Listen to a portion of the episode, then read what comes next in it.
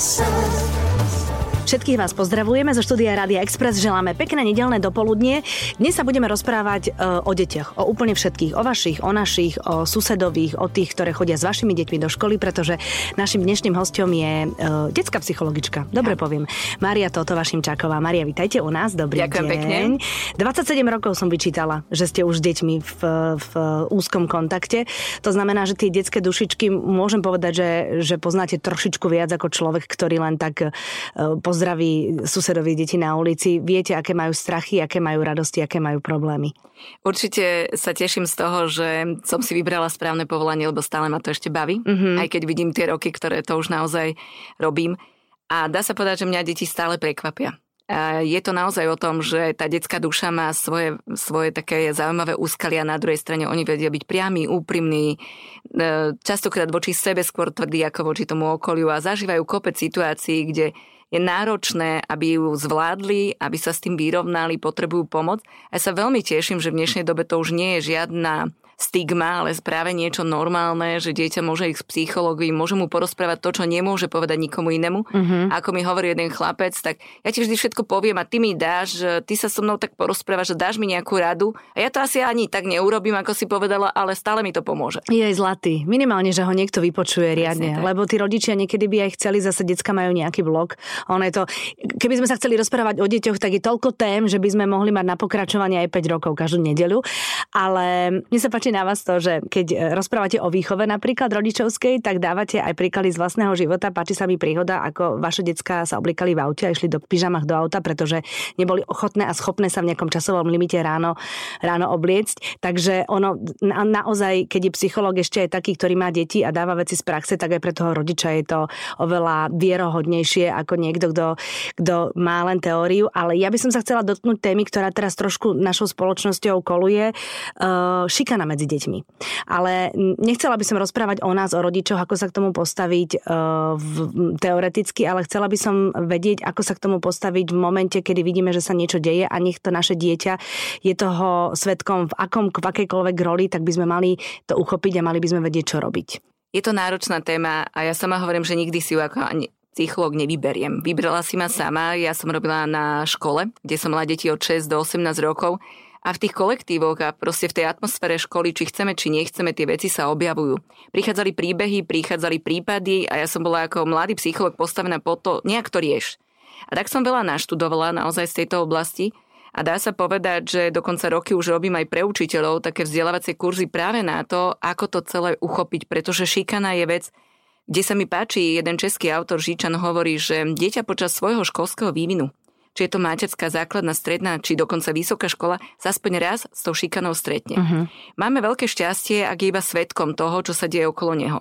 Lenže mnohokrát je naše dieťa obeťou, ale samozrejme sa môže stať aj útočníkom, to znamená tým agresorom. Dokonca je to niekedy také zaujímavé, že keď ono same na sebe zažije šikanu, zmení napríklad kolektív, kde príde, ono sa zrazu stane tým agresorom, pretože si zažilo, aké je to náročné byť obeťou a nechce sa ňou už stať a jeho obranou je to, že sa stane útočníkom. Mm-hmm. Tam je veľmi veľa kombinácií toho celého. Máme dokonca aj obete, ktoré sa len tvária ako obete, čiže to celé hrajú, keď Jež. vidia, že sa strháva pozornosť. Čiže veľmi, veľmi náročné. Často dostávam otázku, že kto je ten agresor? Mm-hmm. Že kto on vlastne je? Ale to je ťažké povedať, lebo takéhoto klasického agresora, ktorý niekomu strelí fácku, ktorý do ňoho drgne, ktorý robí zlé, ja hovorím, že to je taká tá hrubá sila, tu spoznáte ľahko aj v tom detskom kolektíve. Čo je úplne náročné nájsť takých agresorov, ktorých ja volám, že mozgy. To sú detská, ktoré majú prešpekulované to, tú agresiu častokrát v sebe nesú obrovské náročné situácie, možno obrovské ašpirácie rodičov, ktorých tlačia za hranu. Možno nejakú takú ako prísnosť, ktorá v tej rodine vládne, ale možno aj benevolenciu, mm-hmm. pretože aj tá benevolencia donesie to, že to dieťa nemá hranice a tak ide častokrát za hranice. K tomu je tam častokrát vysoký intelekt, to znamená, že je to múdre decko, mm-hmm. ktoré to vie vymyslieť tak, že my sme dokonca v škole mali príbehy, kde som vedela, že toto dieťa to celé naplánovalo, ja som mu to nedokázala dokázať. Čiže naozaj bol krytý všetkými tými ostatnými, ktorí za ňo urobili tú prácu tej šikany, ale on to vymýšľal. No, preto motor. mozog. Preto mozog. uh-huh. No a potom máme takú šikanu, ktorá častokrát vzniká zo srandy. To je to, čo deti. To je sranda, to je hra, ja som to zle nemyslel. A je to pravda, že sú to častokrát takí tí šašovia, Decká, ktoré chcú upútať pozornosť práve tým, že sa proste predvedú a keď on dá nohu, napríklad hrali sa chalani na, na koníkov, vzadu mal ruky schované za chrbtom, druhý mu ich držal, no a zrazu mu niekto podložil nohu. No tak bolo jasné, že to dieťa padne na hlavu, že to bude náročná situácia a robili si to naozaj na schvál, ale je to také, ako že ubližujem, lebo chcem ostatných pobaviť nedomyslí následky, Rozumiem. nevie sa na to povzniesť. Uh-huh, uh-huh. Vieme definovať hranice šikany? Ja neviem, že čo je naozaj uh, detská sranda a čo už naozaj je šikana, alebo je to všetko individuálne prípad od prípadu? Mohli by sme sa možno oprieť naozaj o to tých definícií veľa, ale oprime sa o to, čo tam musí byť. Musí tam byť jasný úmysel ubližiť. Tak. Lebo je tam naozaj také, že ja do teba drcnem, ty mi to vrátiš, vo väčšine je to obojstranné a to nepovažujeme. To je taká bitka, šarvátka, niekedy slovná, niekedy aj teda iná. Takže jasný úmysel ubližiť tomu druhému. Keď ja naozaj naplánujem, alebo teda aj niekedy e, v dobrom úmysle, ale e, teda s úmyslom z typu pobaviť, ublížiť, je to tam. Máme tam druhú vec a to je nepomer síl. A ten nepomer síl medzi obeťou útočníkom je v tom, že oni nemusia byť iba fyzické, že je to deviatak proti piatakovi, ale môžu byť aj psychické. Môže to byť naozaj to, že to je silná osobnosť, ktorá tlačí na všetkých tých. Vyberie si ako obeď koho? Silného protivníka, no, ktorý jasne, mu to vráti. Nie. Isté. Slabé dieťa, ktoré, dajme tomu, je citlivejšie, ktoré má menej kamarátov, ktoré mm-hmm. je outsider, nikto sa ho nezastane. Čiže ten nepomer síl je tam veľmi dôležitý v tej psychickej a fyzickej oblasti. Ono to ešte je také, že vlastne ten uh, agresor, teda keď tak hovoríme, je niekedy aj veľmi obľúbený líder v triede a málo Samozrejme. kto sa mu bojí postaviť, radšej Samozrejme. sú na jeho strane. Mhm, mm, jasné. A mnohokrát je to o tom, ja budem radšej s tebou, ako by som bol proti tebe, mm-hmm. lebo znamená, že to by som ja schytal a ja mm-hmm. nechcem byť obeťou, lebo sa chránim. Mm-hmm. Čiže ja chápeme tie deti, prečo to niekedy naozaj je o tom, že som v partii agresorov, ja nič nerobím, častokrát neubližujem, ale moja ochrana je to, že sem patrím. Rozumiem. No a čo sa týka tej definície, tak ešte mm, si môžeme povedať, že v šikane by mala byť jasné, kto je obeď a kto je útočník. Lebo ak je to také obojstranné, že si to vraciame, tak už to kvázi nie je šikana, už je to naozaj taký nejaký mocenský boj. Mm-hmm. Hej. A aj potom to, že mnohokrát tie veci, ktoré sa dejú medzi nejakými deťmi, sú opakované. Takáto opakovanosť, mnohokrát oni sa vrátia k tej istej obeti. E, formy sa môžu rôzniť. Raz je to vydieranie, raz je to fyzické obliženie, raz som riešila počarbanú bundu, schované topánky, sranda, hodíme ti tašku niekam. Potom to už je o tom, že to môže byť naozaj fyzický útok. Zažili sme, že si dali námahu a kúpili kakao v automate, vyliali mu ju na hlavu. Mm. Hej. Čiže mnoho takých schválností, e, nepríjemností, tie formy tej šikany, tam ma tie deti častokrát prekvapili, že kam až zájdu a čo ešte vymyslia, aby tomu druhému ublížili. Mm-hmm. To môže byť. Dnes je naozaj tie nadávky, výsmech, posmech, sarkazmy, tieto veci, tie decka sú múdre, čiže vedia so slovami narábať a tak ich naozaj často použijú aj na to ubližovanie. Mm-hmm. To znamená, že e, keď napríklad v 5. C povie Anička Majke, že s tebou sa ja nehrám, ale v útorok už sú v pohode, to šikana nie je, No, keď hovoríme o dievčatách, to sme nespomenuli. Dievčatá majú špeciálnu sú špeciálna formu. skupina. Áno, jasná. to ma baví. Dievčatka si nájdu špeciálnu formu a to je tzv. sociálna izolácia. Tak. Čiže to, čo sme práve povedali, je presne ten, táto kategória, kde to je, keď je to na 2-3 dní, tak to môže znamenať len to, že ako viete, dve baby sú fajn, tri tak. už je problém, mm-hmm. čiže nepárne číslo znamená vždy jednu vylúčujeme, vždy sa nejak nevieme dať do páru mm-hmm. a tým pádom sa to v tých detských kolektívoch medzi dievčatami deje často. Ale naozaj tá sociálna izolácia je veľký problém. Hlavne v tínedžerskom veku. V tom veku od tých 10-12 rokov, kde si deti chcú mať proste dobré vzťahy s partiou. Určite. A tá partia ich vylúči. Je jedno, či je to na internete a zamedzia im vstup do nejakej četovacej skupiny, alebo ich nikam nepozvu, alebo nikto ich nikde akoby nevezme. Ale mnohokrát naozaj tá sociálna izolácia je jednou z tých veľmi výrazných fóriem šikana. Takže to už vlastne je šikana, hej? Áno, ako mm-hmm. náhle sa deje dlhodobo, a dokonca tak, že nie len jedno dieťa s jedným, lebo to nie je, hej, no, to je takéto naťahovanie sa. naťahovanie, áno. Ale ako náhle je to o tom, že napríklad celá skupina alebo väčšina dievčat ju odmietne. Uh-huh. Ale máme samozrejme aj také, to mám jeden taký príbeh zo školy, kde prišlo nové dievča do triedy a veľmi rýchlo pochopila, kto je líderka, kto je tá dôležitá, u ktorej tie dievčatá... populárna. Mhm. Populárna, uh-huh. presne.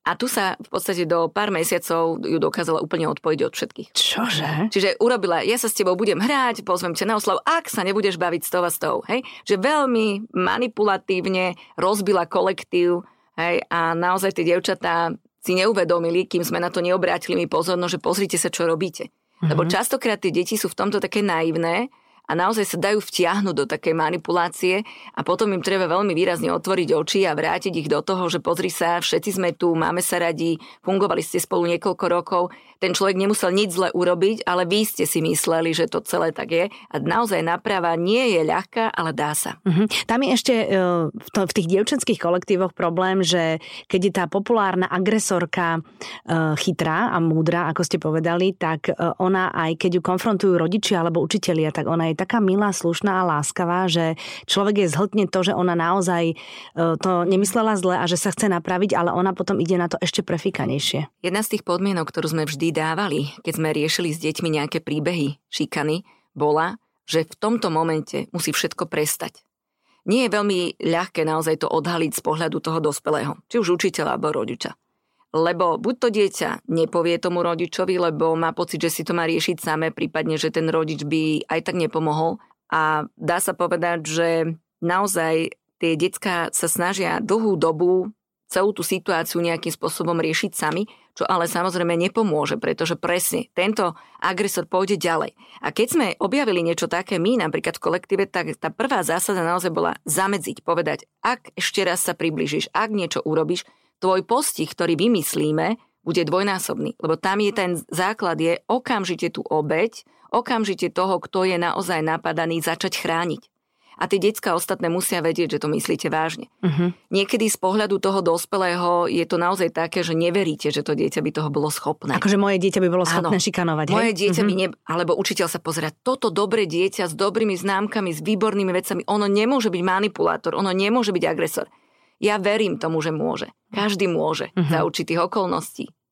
A ja sa vždy zamýšľam potom, že prečo samozrejme v tom, tom psychologickom pohľade toho, že aké popudy, aké túžby, aké veci sú za tým, to znamená, čo to dieťa trápi, prečo sa tak chová, mm-hmm. prečo to robí. Isté, lebo však to je prejav niečoho. Tam sú určite niektoré veci, ktoré on nevie odhadnúť, nevie ich spracovať a preto ich spracúva do takéhoto nevhodného správania. Lebo deti naozaj, niekedy je ich to správanie kvôli tomu, že chcú pozornosť náš dospelých, niekedy chcú moc a rozhodovať, ale niekedy je to obyčajná odplata. A my musíme priznať to, prečo naozaj to dieťa sa takto správalo, lebo každý povie, pomáhajme obeti. Nie, pomáhajme aj tomu agresorovi. Jasné. Aby sa on takto nechoval. Keď sa pozrieme na ten prípad, ktorý sa teraz napríklad stal, tak tam... Tie... V tých vrútkach, o vrútkach Áno, hovoríme. tak e, naozaj, že tie následky sú dlhodobé, dokonca do dospelosti, vo význame takom, že to dieťa si naozaj odnesie trámu, ktorú keď nespracuje a nedokáže sa s ňou vyrovnať, tak tie následky sú dlhodobé. Dokonca e, Nóri a Švedi majú také výskumy, kde sa hovorí, že až 5 krát viac u týchto detí je potom trestných činov v dospelosti spojených s násilím. Ušikanovaných detí. Áno, ušikanovaných mm-hmm. detí.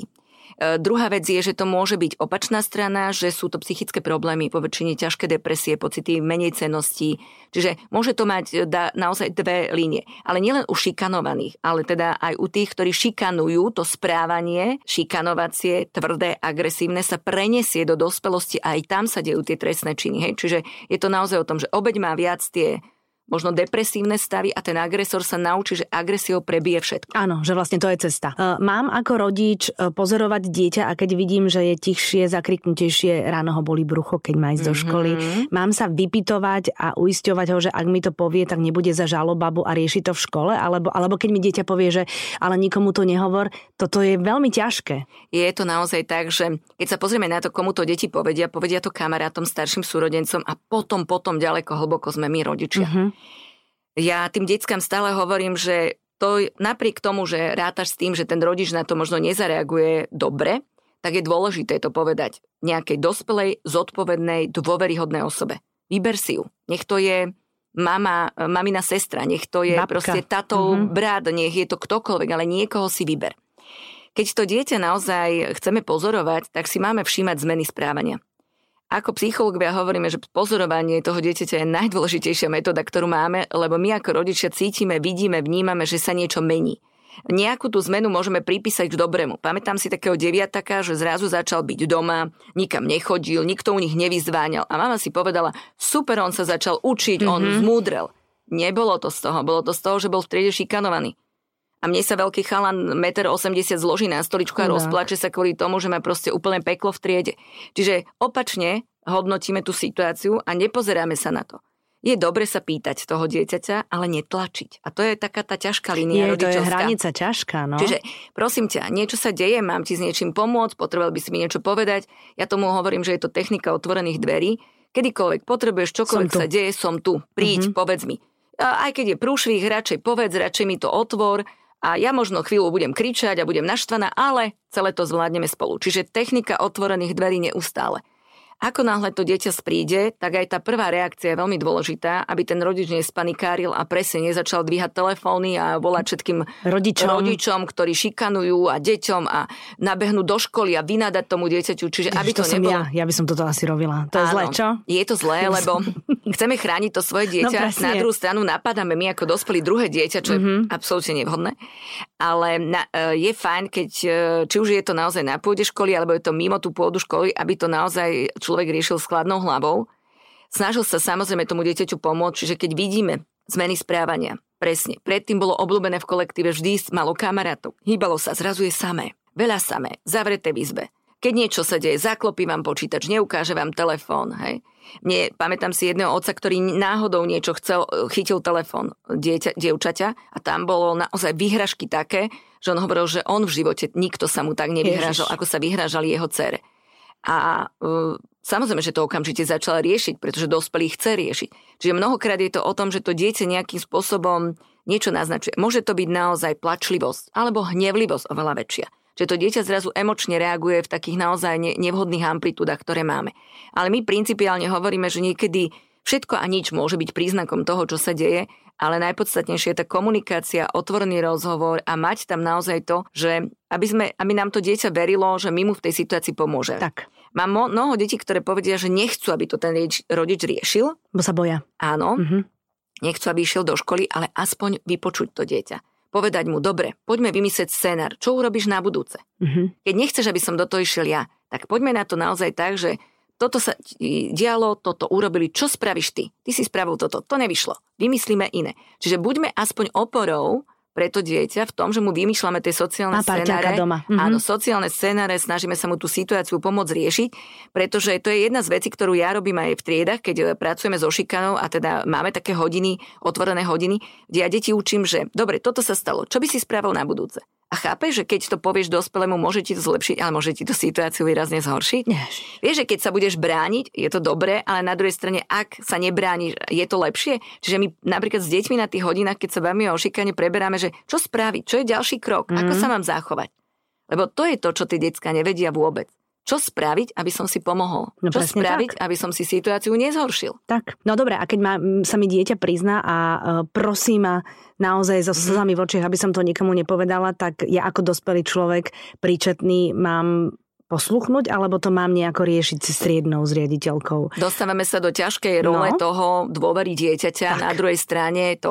Ja som potom za to, že napríklad naozaj inú osobu, to znamená, že keď ku mne prídu, a mala som tento rok e, v rámci školského roka niekoľko takých detí, tak ja som tá, ktorá ide do školy. Rodič je viazaný tým, čo slúbil dieťa. To ja super. to nebudem riešiť. Mm-hmm. Ja idem do školy, ja sa porozprávam striednovi, ja sa porozprávam s učiteľkou, čiže ja som nezávislá osoba, ku ktorej to dieťa, tým pádom rodič neporuší ten dôverný vzťah, ale cezo mňa začneme riešiť tú situáciu. Dokonca som si išla do tej triedy sadnúť, aby som si okúkla, kto je ten agresor, lebo to je tiež veľmi dôležité. Mm-hmm. A nezainteresovaný človek to iné, ako keby prišla matka toho dieťaťa posadila sa. No jasné. Čiže celé je to také fajn, keď naozaj tí dospelí pochopia, že dá sa do toho zapojiť niekoho iného a mám dvojitú skúsenosť. Niekde v škole, v rámci triedy, učitelia nám výborne výjdu v ústretí, niekde je stále ten postoj, aj po tých rokoch, čo ma teda šokuje. My tu žiadnu šikanu nemáme, my máme proste všetko v poriadku, nechajte to tak. Zatvárajú oči. Čo mm-hmm. nie je v poriadku. Mm-hmm, samozrejme. Lebo keď sa zase vrátime k tomu, že všade to je, a nie je to tým, že by sme sa o deti nestarali. Nie je to tým, že by sme proste neboli dobrou školou, dobrým učiteľom, mm-hmm. dobrým rodičom. Napriek tomu sa to môže stať, že proste naše dieťa je tým agresorom, alebo naše dieťa je tým tou obeťou. Uh-huh. Čo v prípade, alebo takto je dobrá cesta, asi poznám odpoveď, ale opýtam sa to za všetkých, čo nás počúvajú, keď e, môj syn, moja dcéra prídu a teda posťažujú sa na to, že ten a ten mi robí zle a robí mi zle naozaj veľmi zle, že zoberiem to do vlastných rúk, odchytím si mladého alebo mladú pred školou ako rodič a od, od vety ruky ti dolámem, až po už sa mm. k nej mhm. nepribližuj, to vlastne riešim svojou cestou. Asi si viete predstaviť, že to je tá rýchla reakcia toho rodiča. Však preto sa to pýtam. Ale na druhej strane nie je to fajn, keby sme boli na opačnej strane a niekto sa takto vyhráža nášmu dieťaťu. Jasné. Uh, moja skúsenosť hovorí, že niekedy to naozaj pomôže. Vážne to pomôže, že to dieťa je vystrašené akoby nejakým dospelým Mhm. a to, tým rešpektom voči tomu. Na druhej strane väčšia skúsenosť mi hovorí, že to tomu dieťaťu nášmu môže tú situáciu zhoršiť, lebo my hovoríme, že celé sa to dostane viac do ilegality. To znamená, že väčšina obetí je tlačená do toho, nikomu o tom nehovor. Hej? To sa nedieje, ty to musíš proste vydržať. A tým, že sa to takto otvorí a ten dospelý príde a priamo konfrontuje to iné dieťa, jednak porušujeme naozaj práva detí, ale jednak môžeme tú situáciu výrazne zhoršiť. Mhm. Pretože tie decka sa potom stiahnu. Keďže tam častokrát v tej, ja sa napríklad veľmi veľa zaoberám tým, že čo tie ostatné deti? Ktoré na to pozerajú? ktoré na to Mhm. pozerajú. Mm-hmm. Ako je možné, že ste to dovolili? Ako je možné, že vám to nevadí? Ako je mo- Lebo oni to vidia. Ono to naozaj je tak, že ten dospelák odchádza z triedy, či už je to, uh, vy dieťa dáte do školy, hej, už nepôjdete s ním, nevidíte, čo sa deje v šatni a kde kade. Na Inak, záchodoch. inak prostredie, kde sa to deje, je naozaj šatňa pred telocvikom, najviac na záchodoch, školský dvor niekde za roštekom. Mm. Ono sa to nedieje pred očami No nás jasné. dospelých, lebo by sme to riešili. Či ste rodič a domov si pozvete kamošov a zrazu by tam nastala nejaká takáto situácia, že niekto niekoho šikanuje, tak tam proste ten rodič behne a bude to riešiť. Ale to sa nám nedieje pred očami. A tým pádom tie detská naozaj majú nejakú vlastnú tú štruktúru, ktorá tam je. A keď e, sa to deje, tak je to náročné v tom, že ten, ten dospelák, ktorý do toho proste behne, nevidí tú situáciu. Ale tie deti to vidia. Ako je možné, že im to nevadí? Že niekto niekomu ubližuje, niekto niekoho týra, trápi. No povedzte vy, ste, Vydiera. vy, vy ich No, poznáte. jednoznačne je to o tom, že ja, ja sa ich vždy pýtam a dostanem vo väčšine také tie spätné väzby, že keby to nebol on, som to ja, čiže je to naozaj ochrana, Strach. obrovský o strach seba. a Mhm. úzkosť o seba. Je tam potom taká, dá sa povedať, že apatia voči tomu, hlavne ak sa to v tej triede deje dlho, alebo nejaké také opakované ataky, že na začiatku to ešte vadí, snažili sa nájsť na to nejaký recept, ale potom už sa proste k tomu postavia, že Že si zvykli? že si zvykli, alebo Teda. proste upadnú do také apatie toho, že toto je bežné sociálne správanie, čo Mhm. nie je pravdou. Uh-huh. E, Častokrát nám to ukazuje hlavne dieťa, ktoré príde z nejakého dobrého kolektívu a presunie sa do tohto a ono nám avizuje, že ale tam sú hrozné vzťahy, oni si ubližujú. Oni, viete, čiže akoby tá trieda si už zvykla na to, že toto je štandard toho správania a neriešime to. Je to naozaj potom takéto, že taká, mm, funguje v tej triede častokrát, alebo medzi tou skupinou detí aj medzi napríklad kamarátmi, to, to môže robiť ten rodič aj doma, že taká tá odplata, ty si mi niečo spravili, ja ti to vrátim, hej. A tým pádom sa dostávajú do takého mocenského boja, ktorý vytvorí také nevhodné. No a samozrejme, že keď sa pozrieme do tej detskej duše, tak je to hlavne o tom, že deti potrebujú mať úspech, deti potrebujú niekde mať proste svoju zónu, kde sa dokážu prejaviť.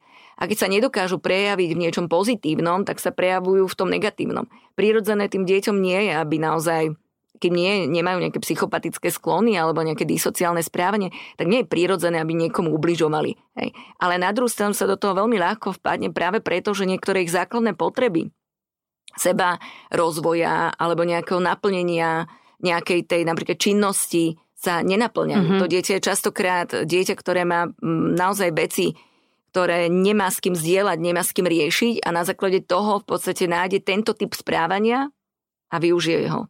Jasné. A je to vlastne veľmi jednoduché a keď za to ešte, mm, teraz české slovo mi napadlo, sklídi, Hej. uh, úspech a uznanie, tak Získava potom... za to tak, úspech, získava, ďakujem, jednoznačne, ďakujem, hej. presne, tak to je tak. Uh, aké percento matiek uh, tých malých agresorov okamžite pristupuje na spoluprácu? Lebo to je veľmi ťažké priznať si, že moje dieťa môže robiť naozaj zlé veci spolužiakom a kamarátom. Samozrejme, že oveľa lepšie sa nám spolupracuje s rodičmi obete, lebo Mhm. sú ochotní a tí Iste. sú tí, ktorí v prvom momente naozaj tú spoluprácu uvítajú a sú ochotní. S tými rodičmi agresorov je to náročnejšie, ale im vždy hovorím, že nikto nechce trestať ich dieťa. Ale Tiež, pom- tiež chceme pomôcť. potrebujeme vlastne. mu pomôcť. Mhm. Presne. Potrebujeme nájsť niečo, aby jeho správanie proste zmenilo smer. Uh-huh. A majú niečo spoločné títo rodičia tých agresorov? No, Akože častokrát príde dynamický rodič, veľmi tvrdý a veľmi ak- aktívne agresívny a je to vidieť, že mnohokrát dokonca schváli, no však oni ho udreli, udri ho späť, čiže Ah, takéto oko za oko, zub za zub. Mhm. Čiže áno, môže to byť aj vzorom správania, dokonca teda nabadaním toho, aby si dieťa urobilo poriadok okolo seba. Čiže môže byť, že niektorý z tých rodičov, a nie je to iba vždy otec, pozor na to. Mhm. Môže to byť aj akčná, veľmi dynamická mama, ktorá proste to správanie navodzuje systémom tvrdých lakťov, Hej, že to dieťa si má svoje obrániť a že je dobré, že je dynamické, aktívne a že si svoje postráži. A samozrejme je to fajn v učení, alebo teda v tom, ale nie je to fajn, keď je to v sociálnych vzťahoch. A to dieťa to niekedy nedokáže odhadnúť, hlavne tie malé deti, 6-7 ročné, keď vstupovali do školy, tak my sme mali taký príbeh, kde napríklad dieťa nedostávalo doma peniažky a chcelo si ich v automate kúpovať nejaké kakauko, tak vlastne prišlo na takú manipulačnú techniku, že kto chcel ísť na veľkú prestávku, tak musel odovzdať nejaké haliere. Akože pri dverách stalo? Áno. A ja som si vtedy povedala, že ale to je malé dieťa, ktoré v podstate niečo vymyslelo. No dobre, no tak doma boli peniaze základným plativom, na druhej strane preňho nebol problém si, ho, si ich vypýtať, ale mal pocit, že to by bolo zlyhanie, tak on si ich proste takto zarábal. Mm-hmm. A keď sme mhm. mu vysvetlili, že to nie je cesta, tak bol ešte prekvapený, že prečo nie. Hej? Ja mu sa to darilo a deti mu dali peniažky. A tak to je ešte taká tá, že nie je to až také hrozné. Ale, ale teda tí maminy potom, keď si priznajú, tak asi, alebo teda rodičia, nie len maminy, ale aj otcovia samozrejme, tak asi aj oni musia pracovať na sebe, nie len na tom dieťati. Jasné, že každú situáciu, ktorú riešime v rámci detstva toho dieťaťa, nemôžeme riešiť bez jeho rodičov. Ja mám takú zásadu, že s deťmi sa dohodnúť dá, len rodičia sú vždy problém. Mm. A naozaj to platí, že niekedy to dieťa oveľa rýchlejšie dokážeme nasadiť na tú cestu, ale je pravda, že vždy sa pozeráme napríklad aj na to, ako to dieťa naozaj je vychovávané, ktoré princípy sa voči nemu uplatňujú, či tam naozaj nie je ten princíp nejakého toho, či už že to dieťa má benevolentnú výchovu bez akýchkoľvek hraníc a tým pádom nechápe hranice toho vhodného, nevhodného sociálneho kontaktu, alebo či to nie je práve o tom, že má práve ráznosť, prísnosť a je vychovaná k tomu, aby teda naozaj to svoje pole, to svoje teritorium bránilo a z toho sa potom môže stať, že si ho bráni až nadmieru. Čiže pozeráme sa aj na tie výchovné princípy v rámci tej rodiny a je pravda, že aj tí rodičia tej obete, že mnohokrát je to dieťa, ktoré nebolo, teda nemá mechanizmy tej obrany, nemá mechanizmy toho uspieť v sociálnom kontakte. To, že je jemné, by nemuselo byť problém, ale na druhú stranu tiež sa musí naučiť žiť v, kvázi v džungli kolektívu. Áno, samozrejme. Lebo v tom kolektíve bude od tých 3, 4, 6 rokov, no, v podstate 20 rokov bude chodiť do školy a stále bude v kolektíve detí, dospelých, mladších, starších, tínedžerov a nie je to ľahké tam obstať. Uh-huh tak práve preto hovoríme, že každé dieťa sa s tým môže stretnúť a malo by byť primerane pripravené na to vhodne sa brániť a tým obetiam chýbajú tie mechanizmy toho, že povedz si, kde je tvoja hranica, nedovol sa tlačiť, hej, neustupuj manipulácii, lebo keď ustúpiš raz, druhýkrát, oni Hranice budú, tla... budú stále. Áno, mhm, pôjdu mm-hmm. sa mhm. ďalej, ďalej, ďalej. Čiže aj s tými obeťami a rodičmi tej obete musíme pracovať, pretože zase opačne tam vidíme taký veľmi pasívny prístup a častokrát veľmi úzkostné mamy. Mm-hmm. Bojím sa o teba, mm-hmm. všetko ti odstraňujem, všetky prekažky za teba riešim Dýcham ja. za teba. Mm-hmm. Áno, a keď mm-hmm. všetky prekažky ja som vyriešila a zrazu to dieťa nabehne do školského prostredia, kde je samé, mm-hmm. maminka nie je, maminka nerieši, mám riešiť ja, dieťa zlíhava. Mm-hmm. Je pravda, že uh, tí agresori sú väčšinou jedinačikovia? Nie. Ani, ani v rámci výskumov som sa nestretla, Aha. že by to bolo takto, takto jednoducho povedané, že by to bol práve jedináčik. A je pravda, že sú to väčšinou mladší súrodenci?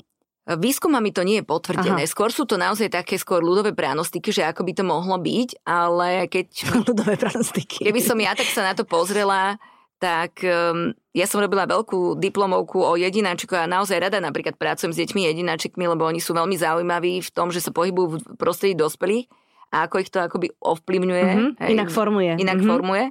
Ale je to naozaj o tom, že tá súrodenecká konštelácia má napríklad obrovský vplyv na to, aké to dieťa je. Mne sa páči tá teória, ktorá hovorí, že tá súrodenecká konštelácia, napríklad prvorodené dieťa, nie je vôbec jednoduchá pozícia. Nielen jedináčik, ale prvorodený má úplne iné kritéria, ktoré sú na ňo dávané.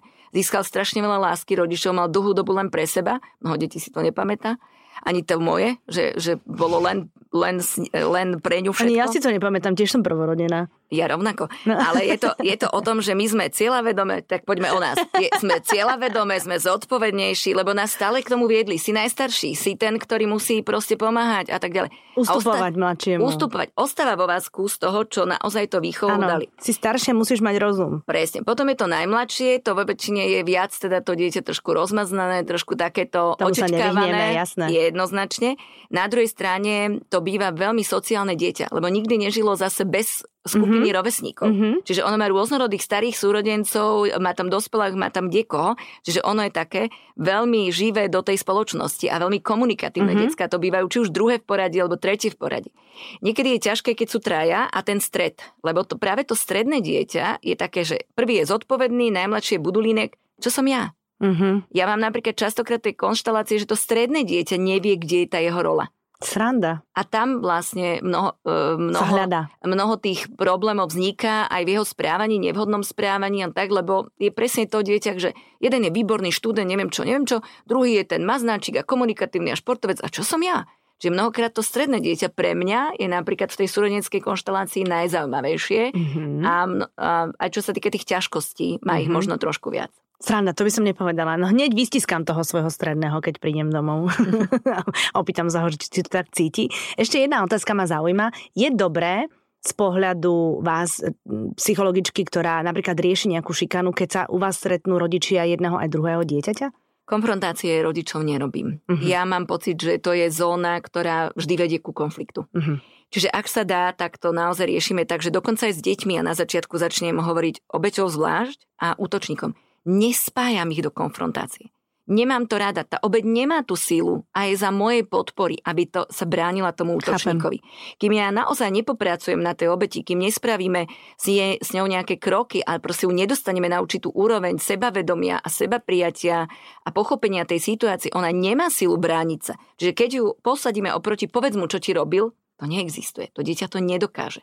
Čiže ani konfrontácie detí nie, Čiže s každým jednám zvlášť a rovnako s tými rodičmi. Snažím sa naozaj, aby to boli dve skupiny, s ktorými rozprávam. Ak oni čo sa stane, že poza môj chrbát sa častokrát povymieňajú nejaké informácie tak, tak to nie je úplne najhodnejšie a vždy by tam mali mať nejaký stred, to znamená niekoho, kto bude kvázi nezávislý na celom, aby keď už sa chcú stretnúť, ale ja sa tomu, dá sa povedať, bránim a nerobím to rada, pretože to môže naozaj viesť do obrovského konfliktu. Mm-hmm. Takže keď sa mi to naozaj stane úplne v praxi, že jedno z mojich detí príde domov, alebo teda ja zistím, že je nejakým spôsobom šikanované, ne, nemať horúcu krv, e, neísť za dieťaťom, agresorom, ano. neísť za rodičmi, ale skúsiť ísť za učiteľkou e, alebo riaditeľkou, alebo teda za niekým kompetentným zo školy, pokiaľ tam nenájdem porozumenie, nájsť si psychológa a nejakým spôsobom takto to riešiť. Je dobrá cesta povedať dieťaťu, ostaneš teraz doma, kým sa to nevyrieši, nebudeš chodiť do školy? Veľmi záleží od typu šikany. Uh-huh. Čiže ak je tam naozaj niečo, čo je veľmi silným zážitkom pre to dieťa, dokonca traumatickým zážitkom a my vnímame niečo, čo my voláme, že je to tá posttraumatická stresová porucha, to znamená, že dajme tomu dieťa prestalo jesť, spať,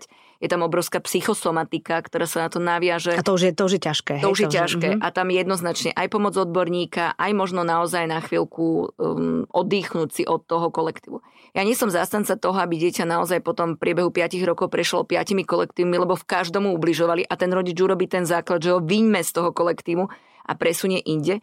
Pretože jedna z tých najsilnejších kategórií, ktoré sú deti šikanové, novonastupujúce dieťa do zabehaného kolektívu. To je jasné. A tým pádom my mu stále robíme rok to isté. za rokom to isté ne, nevysprúžime ho, nenaučíme ho iné mechanizmy, ale šupneme ho ďalej, kde e, rátame, že ono obstojí. Neosto, neobstojí. Čiže áno, ak má naozaj pocit rodič, že to dieťa je traumatizované, asi by som aj ja volila tú formu, že ho pár dní nechám doma, nech sa dá dokopy, nech naozaj je, ale za pomoci odborníka nie len tak, že ho nechám doma, lebo potom sa nám stane, že to dieťa nevie naozaj do toho kolektívu prísť. A druhá vec je, keď prišlo do toho kolektívu, tak sme sa vždy snažili o to, že medzi tým treba pracovať aj s tým kolektívom, čo tá škola nevždy urobí mm. a nevždy vhodne. Alebo dajme tomu, že keď to zistí mama, že je to v skupine tých kamarátok, tak ich pozve k sebe, mali by sme urobiť niečo akoby s celou to skupinou. Že im jednak povieme, že to vieme, jednak im povieme, že tento človek nie je hrdina, ale je útočník a nezaslúži si, aby bol hrdina medzi vami, lebo ubližoval. Uh-huh. A na to, keď príde obeď, aby ju podporili. Kto jej pomôže? Kto bude na jej strane? Čiže to celé treba ošetriť aj v rámci toho, toho, aby to dieťa tam v kľude mohlo prísť. A tá situácia bola už naozaj iná, keďže sme hovorili, že zamedzím tvojmu správaniu a potom tá obeď bude v bezpečí. Jasné. No, je to taká alchymia, ale ja verím tomu, že sme pomohli všetkým tým, ktorí, ktorí uh, nad tým rozmýšľajú, aj teraz možno vďaka tomu, čo sa stalo vo vrútkach a, a všímajú si tie svoje deti a teda naozaj sa netvárme, že to neexistuje, pretože je to naozaj na každej škole a, a to, to dieťa je toho svetkom určite. Ja keď som písala knihy o výchove, tak som sa naozaj nad tým zamýšľala, čo všetko tí rodičia potrebujú vedieť a naozaj tá šikana je jedna z, tých tém, ktorú tam potrebujeme mať, pretože je to ťažká téma, pre rodičov je veľmi náročné, aby to zvládli a naozaj máme každý tendenciu chrániť to svoje dieťa. Na druhej strane to dieťa potrebujeme, aby dokázalo obstať v tých e, kolektívoch sama. A ja napríklad vidím teraz, ako aj detská veľmi riešia priateľstva, ako úplne inak a náročne niektoré situáciu zvládajú. Do toho nám prišiel internet so všetkými tými vecami, kde, s ktorými Nástrahami. sa tam deti mm-hmm. stretávajú a my sme sa dostali ešte aj v šikane do tzv. kyberšikany, čiže ďalšieho priestoru, ktorý musíme riešiť a ktorý je náročný pre tie deti a mnohokrát tej ochrany ten rodič tam má ešte menej ako v bežnom živote, lebo do toho bežného života aspoň patrí, ale do, tej, do, to, do toho internetového života častokrát už dieťa mu nedá nazrieť. Takže mali by sme byť na to pripravení a snažiť sa naozaj pomôcť tomu dieťaťu už len tým, že mu budeme dávať vždy šancu, aby mohlo hovoriť o čomkoľvek Presne s nami tak. rodičmi. Nie len bývať pod jednou strechou, ale všímať si jeden druhého a byť, byť si oporou. Ja poviem, že uh, som rodič a čo s tým, to nie je iba jedna knižka. Je... Jedna je do 6 rokov do 6 a druhá je 6 až 12. Áno, 6 až 12 a teraz robíte na tínedžeroch? Teraz sa snažím robiť na tínedžeroch. No, na to som zvedavá, lebo to sa mení z pol roka na pol rok, pokiaľ idú tie technológie a tí tínedžeri sa vlastne tiež menia. Oni nie sú takí, ako sme boli my. Áno, a je to naozaj, že vek, ktorý je v rámci, tak ja si vždy hovorím, že keď dieťa prežilo to obdobie vzdoru okolo troch rokov, tak sa tak tešíme, keď prestane trúcovať a hádzať mm-hmm. sa o zem. A to je takéto čarovné obdobie a vtedy ale máme dosah. Ja vždy hovorím, zoberiete ho na ruky, najhor, najhoršie prehodíte cez plec. Áno. Čo spravíte s tínedžerom, ktorý vám vzdoruje? Ktorý vám búcha dverami, ktorý proste v ďalšom období vzdoru voči tomu. Na druhej strane, každý sme to prežili, každý si pamätáme niečo zo svojho mladého života, aké bolo dôležité, ako sa tí rodičia k nám správali. Aké, je to, aké preto dieťa je tá samostatnosť versus zodpovednosť, zrazu nájsť v tom nejaký ten balans, aby vedelo, že čo môžem, čo nemôžem, za čo som zodpovedný, ako sa musí popaliť sem tam na vlastných no. chybách, lebo iba tie si dobre pamätáme. To, že my ho varujeme, to niekedy nepomáha, aj keby sme ako najlepšie Presne to mysleli. Tak. Takže ten tínedžerský vek je pre mňa taký čarovný, a keďže mám doma tínedžerku, tak som si vždy hovorila, keďže tie knihy sú prešpikované príbehmi mojich detí, tak som si presne hovorila, že snáď som to už nejak dala a zvládla. že môžem byť tá, ktorá bude hovoriť o tom, ako sa to dá prežiť s tými ostatnými, pretože naozaj to z roka na rok, z mesiaca na mesiac vás niečím to dieťa prekvapí a niekedy skočí do zrelosti a vy ste rádi, ale niekedy sa prepadne do zúfalstva a do všelijakých situácií, ktoré musíte riešiť. Mm-hmm. A treba snáď rodičov podporiť, tak ja dúfam, že som rodič v rámci tínedžerstva vznikne ako tretia kniha. To je skvelé. A okrem toho máte aj dievča aj chlapca, takže viete porovnať pubertu dievčat a chlapcov, lebo teraz ako, aspoň z mojej rodiny viem, že je to rozdiel. Určite, že musíme, musíme vnímať to, že tie deti sú každé iné, individuálne, na druhej strane ten mužsko-ženský princíp tam funguje. No jasné. Aj, čiže každý to má trošku inak a chlapci to majú inak ako dievčatá. Áno, áno. ale, je to, ale je to naozaj presne to, čo hovoríte, že keď je doma láska, tak proste je to zábava.